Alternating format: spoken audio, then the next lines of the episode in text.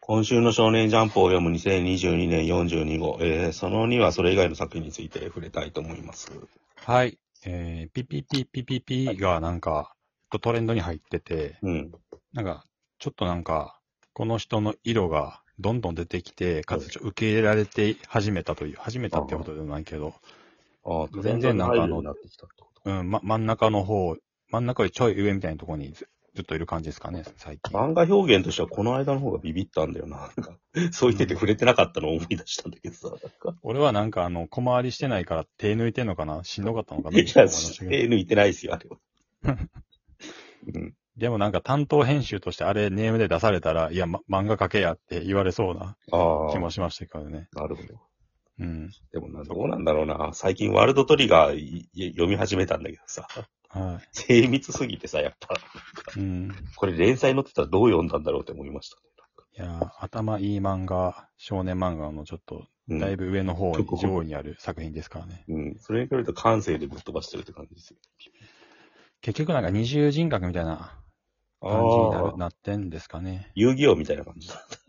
うん。うんじゃあちょっと言ってることが、ポエトリーな感じすぎて、うんうんうん。なかなかこう、うん真剣に読まないと理解できないから、ちょっとしんどいとこはあるんですけどね。なるほあとやっど。ぱりそのキャラ、キャラ分けが、もうちょっとしてもらわないと困るっていう。そう考えるとなんか似てるようで茜話とちょっと違いますよね。うんや。ってることが。うん茜話の方がロジカルですよね、やっぱ。そうですね。うん。誰が読んでもわかるように一応書かれてるっていうか。うん。まあポストアクタージュなんだけど、どっちも。そうですね。うん。はい。あとは、アンデッド・アンラックについて、ちょっと、はい神様が出てきて嬉しいっていうさ。まあ、結局、神って何だったんだうん。っていう、神と言われてクソ野郎と読むっていうう、んこれは何だったんだっていうことがようやく見えてきたっていう、うんあの、まあ、ルナとサンが二人で神で、この世界を作ったみたいな感じで、でサンがとにかくでかくて、あの、大だらぼっち、うん。体が燃えてる大太郎です。巨巨人ですよね。もののけ姫諸星大二郎う。ん。もののけ姫。はい。逆になんか、ルナは肉体がないんですよね。なんか、うん。光の塊というか。高次元存在。うん。なんだって、アグラリビティボーイズだっけあれにギャグで高次元存在みたいなの出てきたんですけど、あれあれに似てますね。 そうなんだ。はい。 高次元そ存在っていうなんかキャラというか、なんかええ漫画とかの存在ってちょっともうギャグ化されてるんですよ、こね。の間の地球の子は女子高生の子が出てましたしね。はい。まあね。サンがやっぱなんかこう、でかすぎて立ち上がっただけで世界がだいぶぶっ壊れるみたいな。うん。で、こんなやつどうやって戦うんだなんだこれみたいな状態ですそね。れはゲームですって言ってる、ちゃんはっきり言ってますよ。うん。うん。何なんだろうな。どうすんだろうって。 メタ的な方向に行ったら嫌だよね。でもなんかさ、ああ。漫画の作者だったとかさ、なんかさ、そういううんこのやり方だとあり得るからさ。でも、成馬さんはその、ワンピースは、あの、ああ、最終的にはワンピースの漫画の単行本が並んでて、それがワンピースだっていう。そうそうそう。俺たちのことが書かれてるぞって。だからあれ、夢の果てって俺それだと思うんですよ。めっちゃメタじゃないですか。夢の果ては、だから俺たちのことを漫画にするぜ、みたいなオチになっちゃう。うん。ちょっと思ってるんですよね。まあ、アンデラはとりあえず、えー左腕が飛んで身体欠損したああっていうち力がどういうなりましたねっていう感じですかね。ああとちょっと触れたいうんはのいが、えーエイリアンズエリアはいはい。なんですけども、つついに端末に来てしまいましたけど、うんあのーなんか、ヤクザ、ヤクザじゃないな。うん。あ何ですかパこのパン人ブたちクはラスのやつらが一気にずらっとなる。そうそうそう、バーって出てきてスーツの黒スーツのやつらなんですけど、うん明らかにヤクザ映画の感じのキャラクターがいっぱい出てて、菅原文太っぽいやつとか、うん。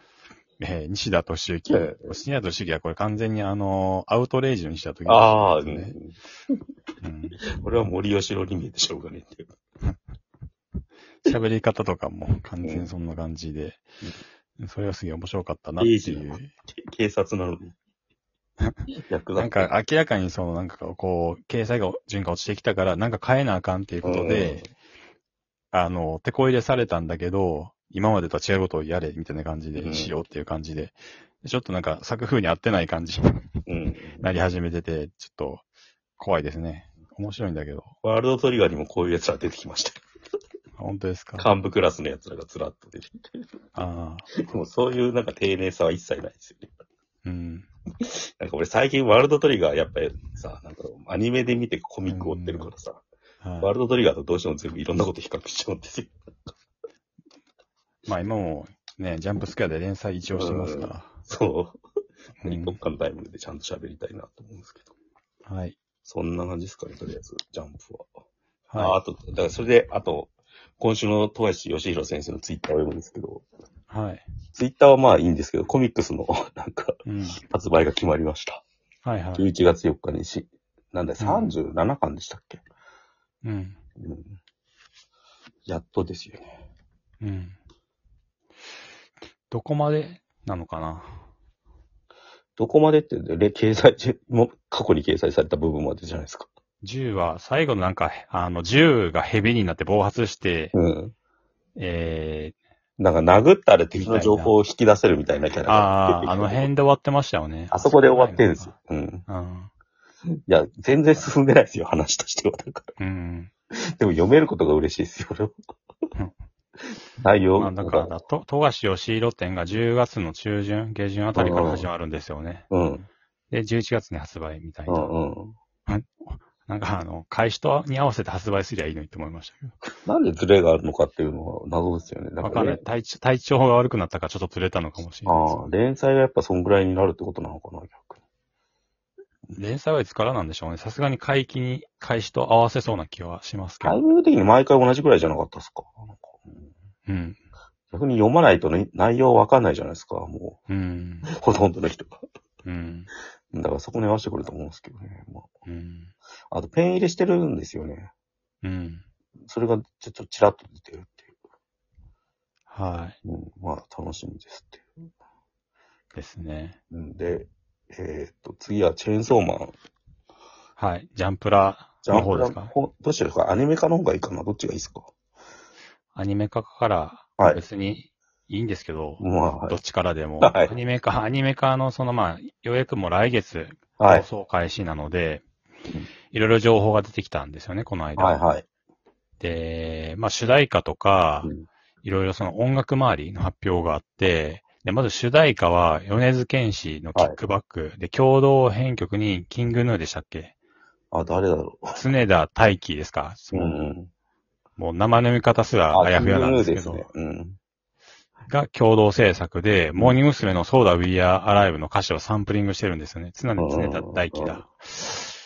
が主題歌になってて、うん。うん。で、エンディングテーマは、なんとそうの全12話で毎回違うっていう、うん。そうで、そのアーティストが、もうこいつら単体でずっとエンディングテーマいいけるだろうぐらいのクラスの人たちばっかりなんですよね。うん。チェーンソーマン紅白歌合戦が作れそうなぐらい。そう一応、アーティスト名言っていくと、はいあの、うん。あのちゃんですね、元緩めるも、うんイイブ、はい。アイマー、カナリアあ、エメじゃないえ、エメじゃないですか。